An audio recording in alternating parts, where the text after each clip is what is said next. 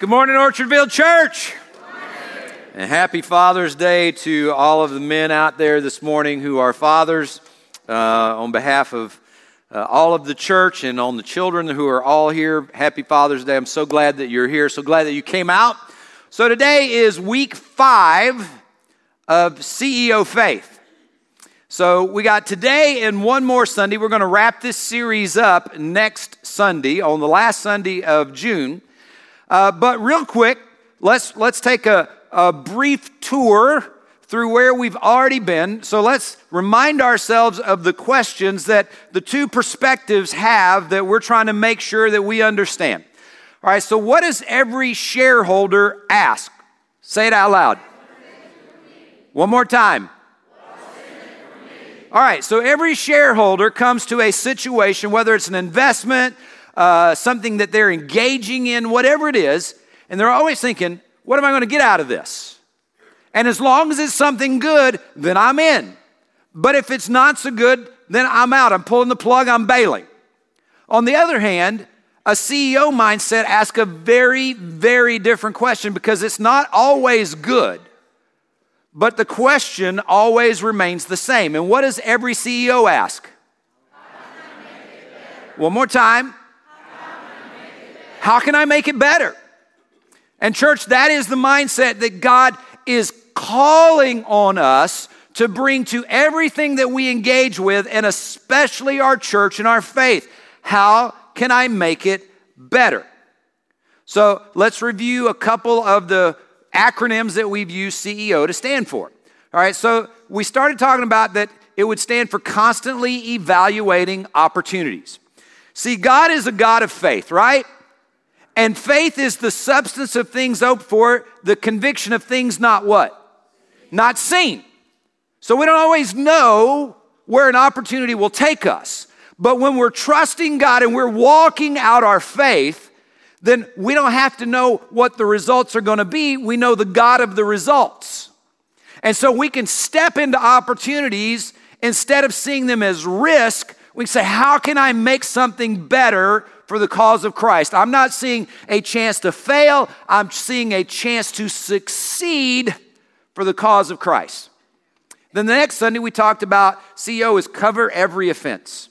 See, anytime you have a mission and people gather together for a mission, you have all sorts of backgrounds.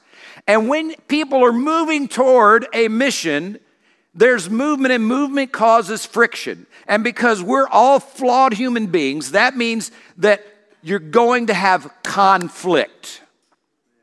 Every mission is going to encounter conflict.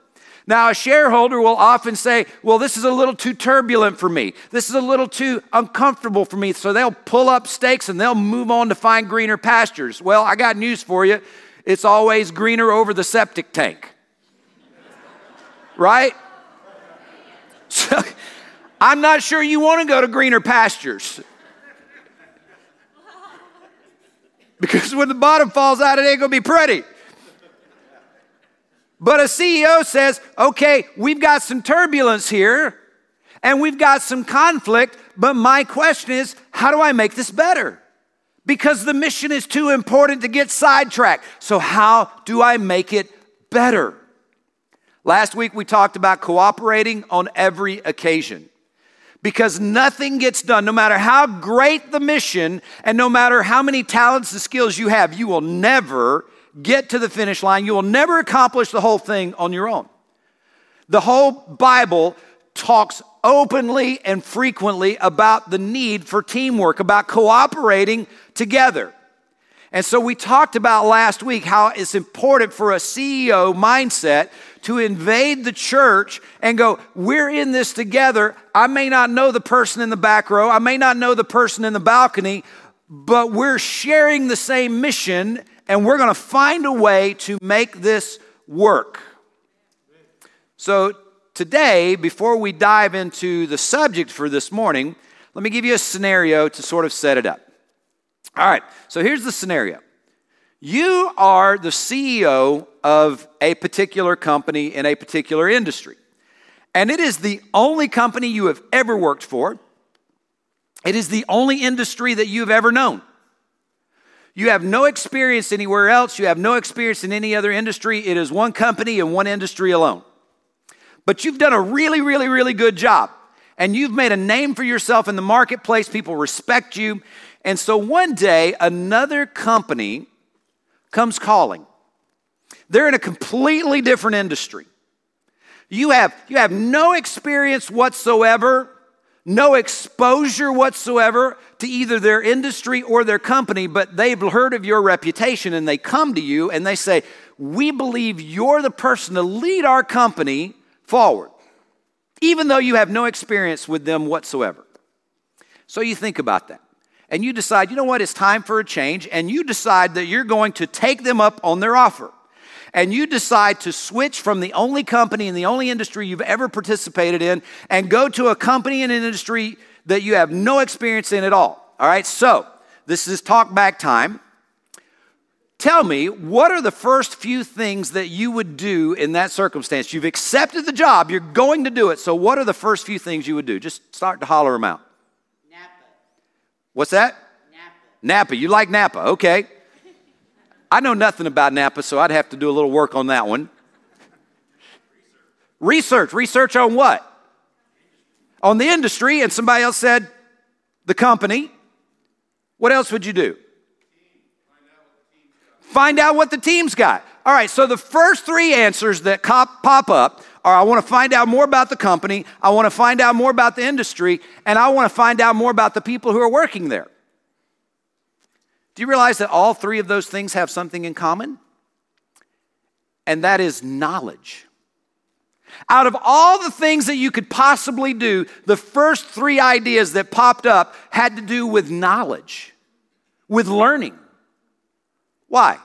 Well, there's a couple of old adages that most of you are familiar with, and they're old adages that you're familiar with because they ring true. Check this out. Knowledge is power, right? You've heard that? Raise your hand. Knowledge is power, all right? The other one is leaders are learners. Raise your hand if you heard that one, all right? You've heard those because they're true, and it's all about learning and gaining and acquiring knowledge, and that's why this morning our CEO topic is being a constant educational opportunist, a constant educational opportunist. I'm going to share some quotes with you up on the screen. I'm going to read them from my notes so that I can see them better. Check these out. You're going to love these. Albert Einstein said, wisdom is not a product of schooling, but of the lifelong attempt to acquire it. The lifelong attempt to acquire it. Socrates said, the only true wisdom is in knowing that you know nothing. All right, so look at somebody beside you and say, you're wiser than you thought.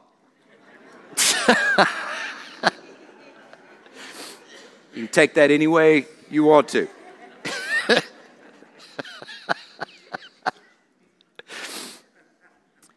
The next one says, get over the idea that only children should spend their time in study. Be a student so long as you still have something to learn, and this will mean all your life. And I love this quote. Eartha Kitt said, I am learning all the time. The tombstone will be my diploma. How cool is that? A few more. Harry S. Truman said, it's what you learn after you know it all that counts. Amen. Abraham Lincoln said, I don't think much of a man who is not wiser today than he was yesterday. Mortimer Adler had this comment. He said that the purpose of learning is growth, and our minds, unlike our bodies, can continue growing as we continue to live. And then Henry Ford said, anyone who stops learning is old, whether they're 20 or 80. So it doesn't matter if you're 15, 20, 65, or 80. When you quit learning, you have officially become old. See, learning is incredibly important, and somewhere in the back of our mind, we have this awareness, we have this sense that learning is part and parcel of our life in this world. It's part and parcel of having a life that matters. We know we need to learn, but for most of us, once we get that high school diploma or that college diploma, how many of you, when you walked out of your high school class or you walked out of your last college class, you said, done, and you meant it? Like, I am not reading another book. I am not going to another class. Man, I don't want to know. There's no room for anything else to get stuffed in this brain. So somewhere along the line, we decide to just basically stop learning. And I wondered about that. Why? Is it because we actually do think that we know it all? That's a problem if we do. Or is it because that we've reached a point in life that we think, you know, this is as good as my life is going to get, and I'm just settling for this. You ever felt like that? Like, this is as good as it's going to get, so I might as well just be satisfied with where I am and what I'm doing, and learn how to be content with it. I think that those things really have a bearing on us and how we approach learning. And I will tell you this morning that God never, ever intended for us to quit learning. In fact, I would tell you that God has intended for us to know a life that most of us have never even approached. Now, I especially want the men in here this morning to hear this, because I used to be in the Army, and most men in the Army couldn't care less about things of faith. I mean, and in the business world, when I was in the business world before I got into ministry, you know, we're pursuing all sorts of things that are not of God. And we've got this idea that we'll accomplish the life that we want through this means or that means or the other means. And God has a life that he really wants us to enjoy and know, but we've never approached it because we're approaching it through the wrong means. We're pursuing a life that we've dreamed of, but we're going about it the wrong way. And so we think about it, we dream about it, about having this great life, but we end up usually settling for something far, far less. So in regard to thinking about a CEO, if a CEO sees a company that is settling for far less, if a CEO sees a company that is not accomplishing anywhere near what it was potentially able to accomplish, so it's just kind of running on 4 out of 8 cylinders, it is nowhere near its potential, what does a CEO do then? Does he quit? Does he say, well, this just isn't going to work? Man, I wish I'd have never showed up in this place. Does he say, well, it is what it is, and we'll just kind of keep doing what we're doing, and maybe it'll get better? I would suggest to you, when I think that way, I think of the definition of insanity, and you know what that is, right? Doing the same thing over and over and over again and hoping for a different result. And church, let me tell you, I'm afraid that's how far too many of us as Christians live our Christian life. We wish that our Christian life would be something much better than we're experiencing, but you know what we do? We just keep doing the same thing we've been doing, and we hope it gets better. Am I right or not? So when a company is not firing on all cylinders, when it's not achieving its potential, does a CEO quit? Does he just hope it gets better on its own? I would tell you that a good CEO says, no, this is when I roll up my sleeves. This is when I go to work. This is when I get under the hood of this business and figure out, how can I make it better? When it's not being what it ought to be, that's when he goes, how can I make it better? So I want to look at this morning from the perspective of God's call on us as spiritual CEOs. What does that mean in regard to learning and education? So let me start with this question. What's the purpose of learning? Is it just so we got nothing better to do, so I'm going to learn something? I will tell you, never in my lifetime have I ever heard anybody say, well, I got nothing better to do, so I'm going to learn something. I have never heard that. It might have happened, but I have never heard it. I would tell you that we learn because it allows us and it enables us to do something better. That's why we learn.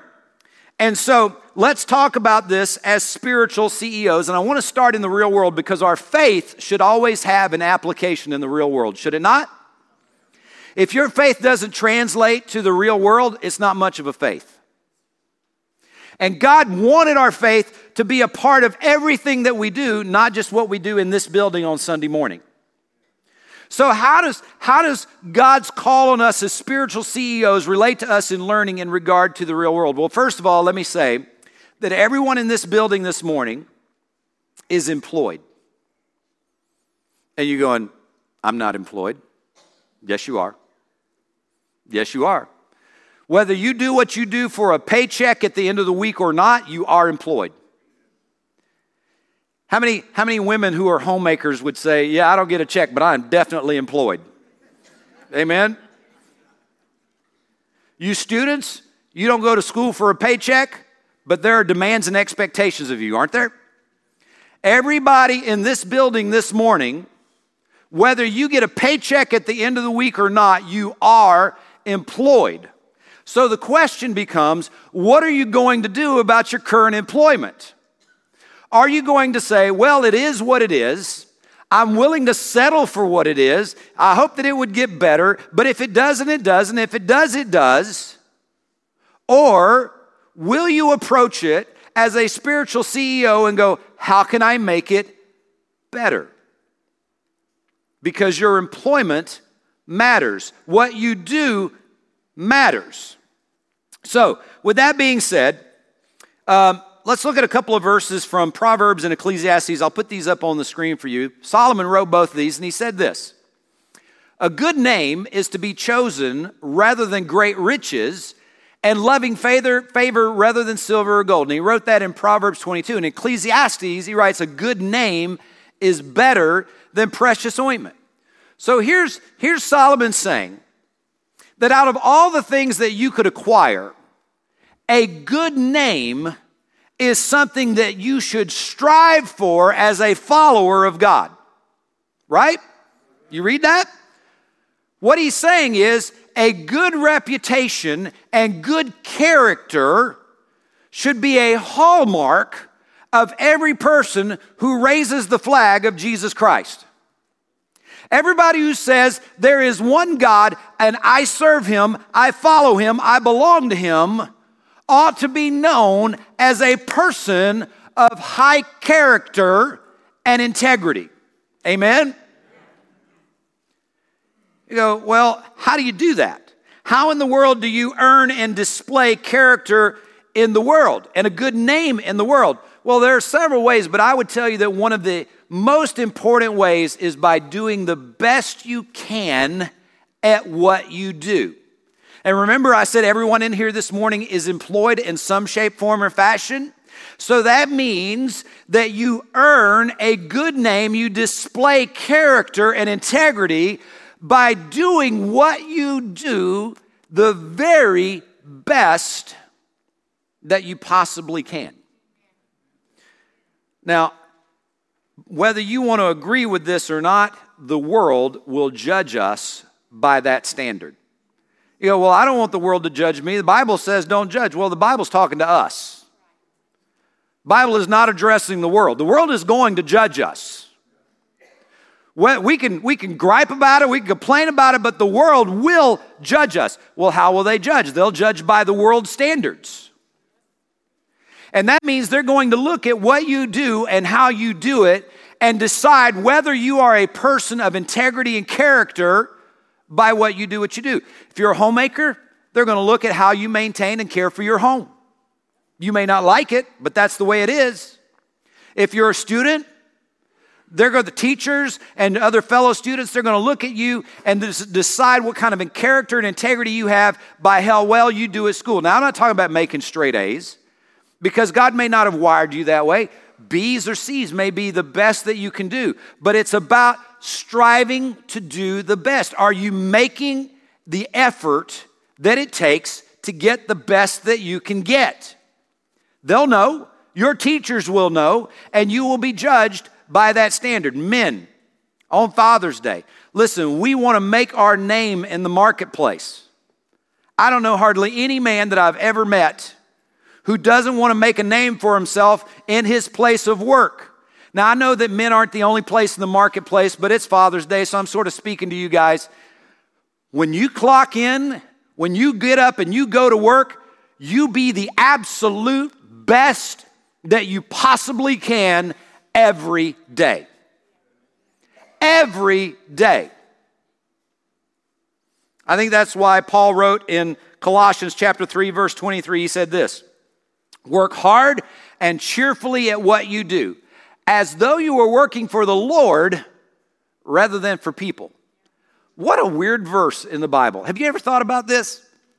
This is not about avoiding sin. This is not about how to get saved. This is not about giving your money. Like, what in the world is this verse doing in the Bible? I mean, really, when you look at that at face value, it does look a little out of place in the Bible, doesn't it? Work hard. Work cheerfully at what you do. What has that got to do with the Bible and my Christian faith?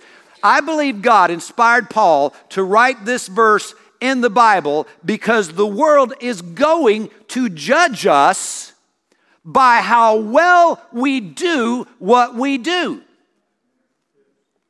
And if we are sloppy or we are lazy or we are half-hearted and half-committed at what we do, then we will not only make a bad reflection on ourselves, we'll make a bad reflection on our God. Now, I have no research to prove this. This is your pastor's personal opinion. But I believe this may be the number one reason why Christians struggle so hard with talking about things of faith at their place of work. Because we know in the back of our mind, we have not earned a good name, a good reputation, and we are not known as somebody of character. And we have reflected poorly on our God and our faith because we make a half-hearted effort at what we do. And so when we start to try to talk about faith, we have no standing whatsoever with the person that we're trying to talk to Jesus about because they've seen how we work.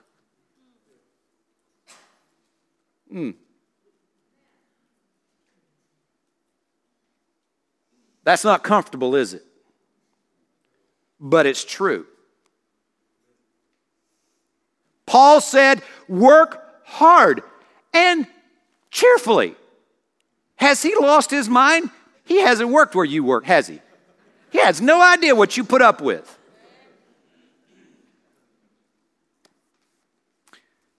I might remind you that Paul spent a lot of time in shipwrecks and prison. I think he has a leg to stand on in telling us, work hard and cheerfully at whatever you do. Remember, he was singing in prison. Now, you may not have a great voice, but if you go to work on Monday and you start singing, hi-ho, hi-ho, it's off to work I go, you might start to make a difference. Who knows?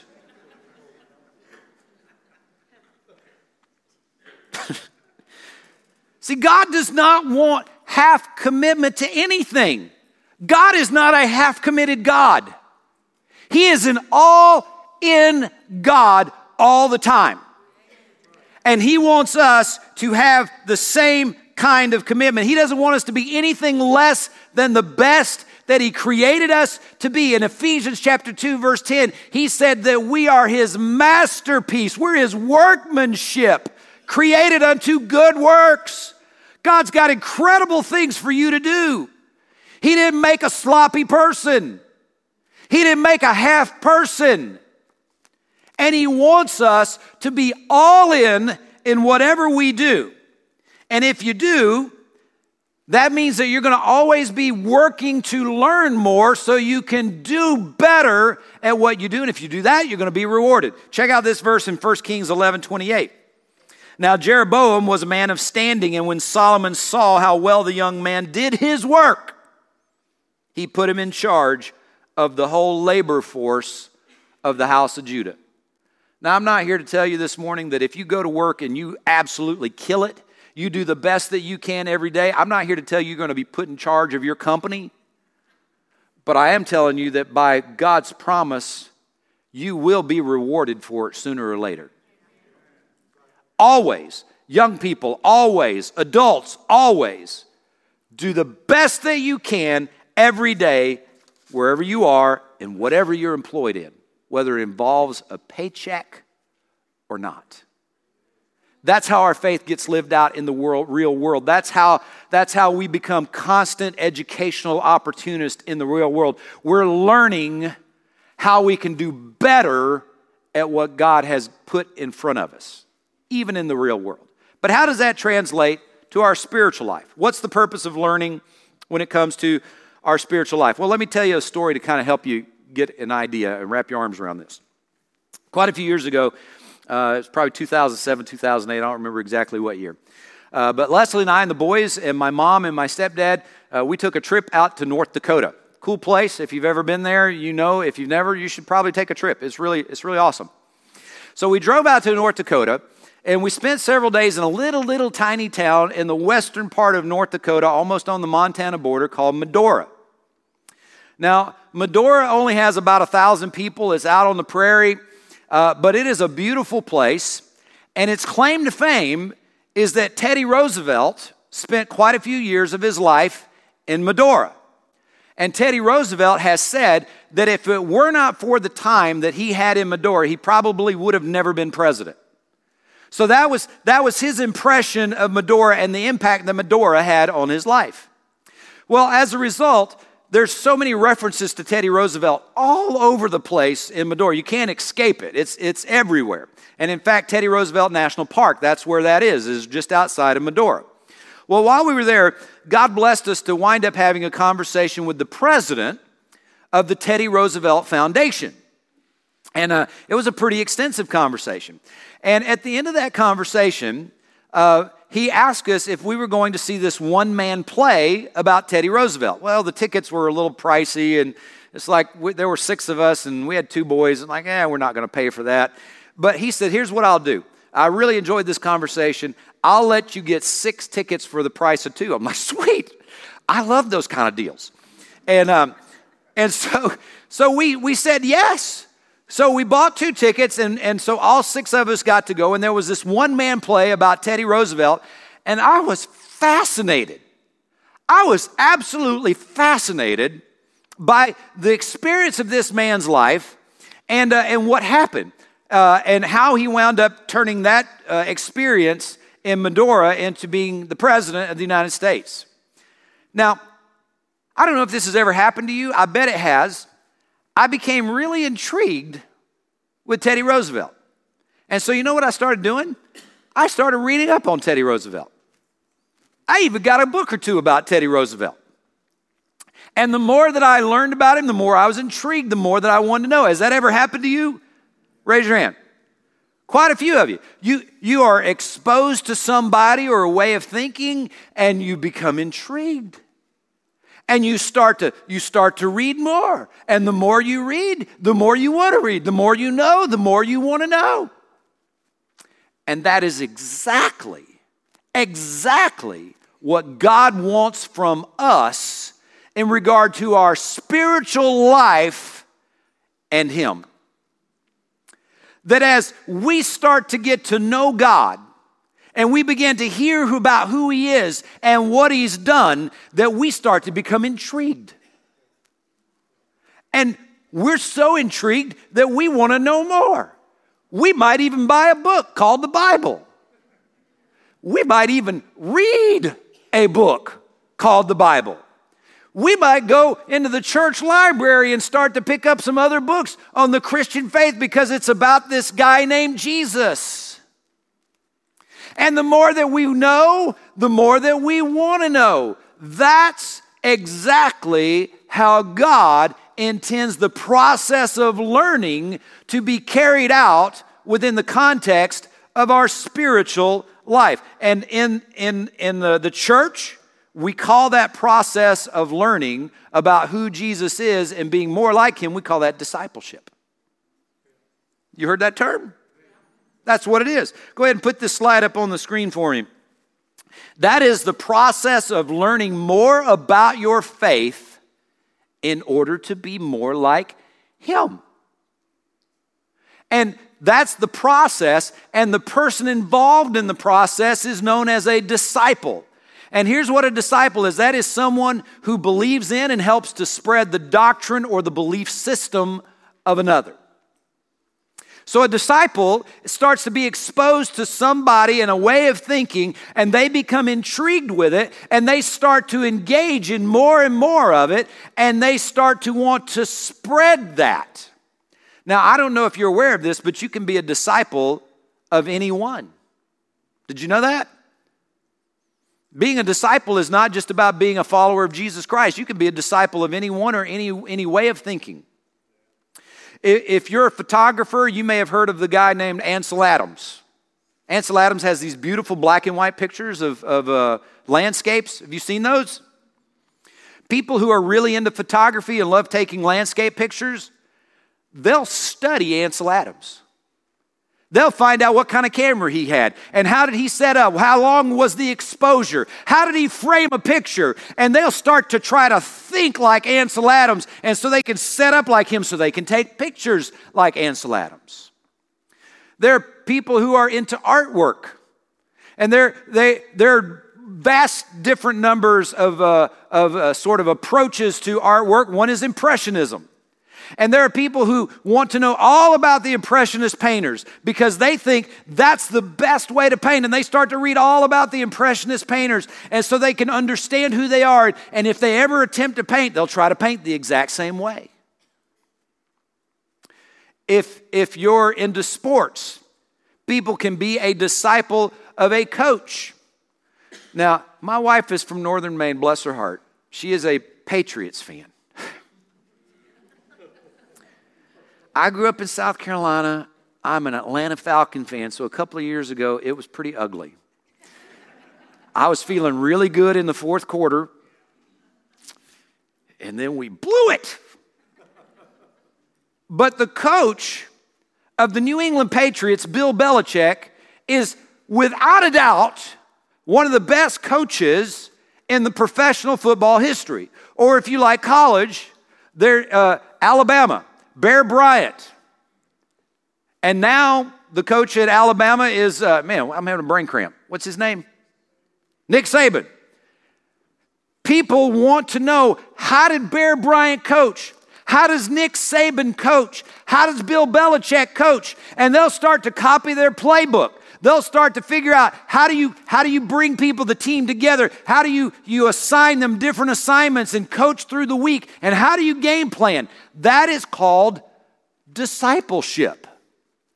Because you are beginning to be intrigued by a person and a way of thinking, and you want to think like they think, you want to act like they act, you want to do what they do, and you want to spread that to someone else. That is exactly what God calls us to in the spiritual world within discipleship. And the Bible is really, really clear is that the most important person that we can ever be a disciple of is Jesus Christ, and the most important belief system that we can be a disciple of is Christianity. Now, I'm not telling you shouldn't invest any time in any of those other things, but I'm telling you, on the authority of the Word of God, the most important one that you can ever put your time and effort into is being a disciple and learning more about Jesus and Christianity. Here's what Jesus said in the Gospel of Matthew, chapter 24:35. He said, "Heaven and earth will disappear, but my words will remain forever." Now, let me just put that in slightly different language for you. Everything that we care so deeply about, everything that we're so passionate about now, everything that we give our time to, and folks, let's just be honest, we give our time to a lot of things other than church and Jesus, do we not? Everything that we're so passionate about, everything we're giving our time to, Jesus said, one day it's all going to go poof. It's all going to disappear. It won't even be here, but you know what will? Jesus said, my word. I'll be here, and my word will be here.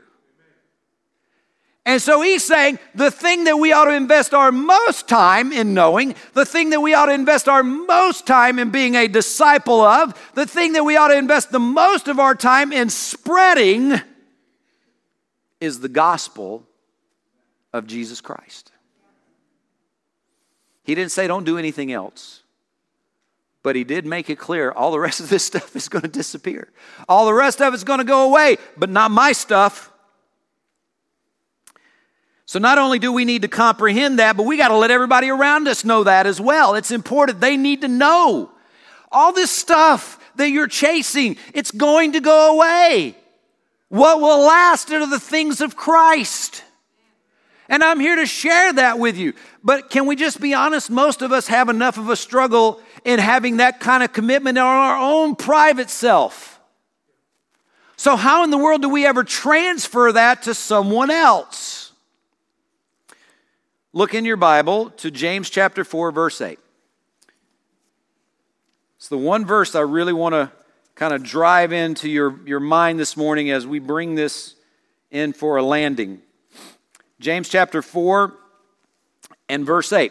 Now you may remember just a couple of weeks ago when we talked about covering every offense, that at the very beginning of this chapter, James said that where does all this struggle come from? Where does all the conflict come from?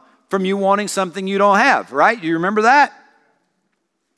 He says you want what you don't have. And so you get all ticked off at each other and you get frustrated with different situations because you're wanting something that you don't have. And that is the pursuit of the world. The world says, hey, get this, get that, get the other thing. You always got to grab something more, get something more, get something more. That's the way of the world, is it not? But James defines discipleship in contrast to the way of the world, which is wanting something you don't have. Here's what he says in verse 8. Draw near to God, and he will draw near to you. See, the world says pursue all this other stuff. Learn more about this other stuff so you can have some other stuff. And James says that's where all the conflict and the trials and the difficulty and the frustration, that's where it all comes from. But I'm here to tell you that if you pursue the things of God, that all changes. And discipleship, clearly and simply defined, in its simplest terms, James says, draw near to God, and he'll draw near to you. Draw near to God, and he'll draw near to you. And then the worldly pursuits will look far less important than they do right now, and the things of God will become far more important than they are now. And I would say this morning, and kind of wrapping this up, every one of us here this morning need to recommit ourselves to the process of discipleship in Jesus Christ. I don't care where you are in that journey right now, we need to recommit ourselves to that. And if you're not sure how to do that, let me give you four really quick things here. Number one is commit a personal time each day with Christ. Doesn't that sound easy? Doesn't that sound easy? And do you know that it is a very small percentage of believers who actually make that work? It's scary, isn't it? Just commit a personal time each day with Christ. If you're not doing that, let me give you a couple of ideas about how to do it. This is probably my favorite. Start with Proverbs. Read a proverb a day based on the chapter of the day of the month. There's 31 chapters in the book of Proverbs. So just read a chapter based on the day of the month. Today's the 17th. If you were reading Proverbs, you'd be reading Proverbs 17. It's an easy read. You can read it in 10 or 15 minutes, and it is loaded with wisdom. And can we all admit we need a little more wisdom? It's loaded with wisdom, so just read one chapter a day. Or if Proverbs doesn't do it for you, read Matthew. Matthew has 28 chapters. It's not quite a month full, but it'll get you started. So read Matthew. Or Acts. Acts has 28 chapters. Read the book of Acts. Again, it's not quite a month full, but that'll cover up most of a month. And do you know that if you do anything for about 30 days every day, you've created a habit? So it's not about 5 years from now, it's about right now. Can I just get 30 days done? Can I nail 30 days down and build this incredibly important habit of personal time every day with Christ? If those don't work for you, how about 1st and 2nd Corinthians? Together, that's 29 chapters. Do one of those, pick one of those, and get started. Personal time each day with Christ. It is a must if we're going to learn more about Christ. Number 2, come to Sunday school and Wednesday night services. Is that easy? No. For most of us, that's sort of an impediment in our week. We're running far too much, going way too fast to too many places. And for many of you, the church is not exactly right around the corner. I get it. But if we're going to be a constant educational opportunist, if we're going to learn more about this God that we say we love and we follow, do we not need to take advantage of the opportunities that will teach us more about who He is? Do we? So come on Sunday morning. Come on Wednesday night. And I will tell you that Wednesday night especially, if you follow me on Facebook, the last couple weeks that we've gone home, like my gas gauge has like been down below the letter E on the way back to Peoria when I've pulled in for gas. Do you know that if you keep driving, eventually it will actually just stop?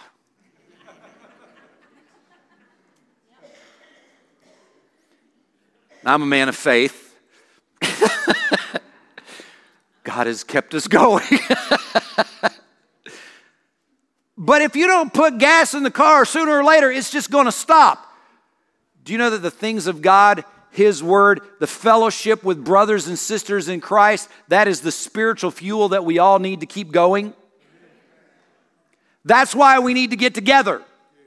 That's why you need to be here on Wednesday night. That's why you need to be here on Sunday morning for Sunday school, because it's a place where you can start to build community, build fellowship, get to really know each other, and most of all, get to know this God who saved us and makes all things new. Number 3, participate in or start a group where you discuss things of faith. It's scary. Maybe you go to work, so you work somewhere, and there's a handful of people that get together and they just have kind of this little Bible study or something. And it's like, I got other things to do. And so you just sort of go do your own thing and you skip it. Or maybe where you work, nobody ever talks about things of God. Can I tell you something to think about that's really scary, but maybe God is waiting on you to take the first step? Maybe you post on the bulletin board, hey, one day a week on Wednesday afternoon, I'm going to do lunch in the cafeteria, and I'm going to just do a little Bible study. Anybody want to join me, come join me. Who knows what will happen? Who knows what will happen? But this is the essence of discipleship. And the last one is serve. You know why? Because you learn when you serve. Those of you who are serving, can I get an amen on that? Amen. You learn when you serve. You learn things you didn't know. You learn that you had skills and interests you didn't even know you had when you serve. This is what we call discipleship. And if we call the name of Jesus Christ as our Savior, then we by all means need to be taking advantage of every discipleship opportunity that God presents us. We need to be CEOs in learning. In the real world, because God calls us to do the best that we can, work hard and cheerfully at whatever we do so that we make a good name for ourselves, not only for ourselves, but for the God that we proclaim. And we need to carry that over to our spiritual life, where we're constantly getting more education and more knowledge about this God who loved us and saved us. I'm going to ask the worship team to come for our invitation this morning. I don't know what your situation is this morning. I don't know if you feel like you're walking really, really close and deep with the Lord right now. I don't know if you're feeling like you're so far away that you can't get there. But here's what I know. We are never done learning. And we are never so far from God that we can't pick up and start fresh. Are you serving? Are you engaged in learning opportunities through Sunday school or Wednesday night? Are you expressing your faith as a disciple of Jesus Christ to the rest of the world? Are you in His Word every day? It doesn't have to be a marathon event. It's just taste and see that the Lord is good. Come back to this every day. Be learning all the time. God has called us to a life that most of us have dreamed about. We've never gotten anywhere near. But He says, if you'll draw near to me, I'll draw near to you. And the life that He's got for you is far beyond what most of you have even imagined. You might be here this morning and you've never given your life to Christ. The process of discipleship has never even started for you. But it can start today. What an incredible day to start that on Father's Day. Because God the Father sent His only Son, Jesus Christ, so that whoever believes in Him would not perish, but have everlasting life. God the Father wants to be your Father this morning. So whether you need Him as your Savior for the first time, or whether you just need to re-engage in discipleship and re-engage in being the best you can as an example in your daily endeavors, this invitation is for you. Father, pray that you'll allow people to not be afraid of what anyone else may think, what anyone else may say, but Lord, they'll only have one concern. Lord, how do I make this thing better between me and you? In Jesus' name, amen. But everyone stand. And as the worship team sings, then you come and do business with the Lord, whatever He's calling you and asking you to do.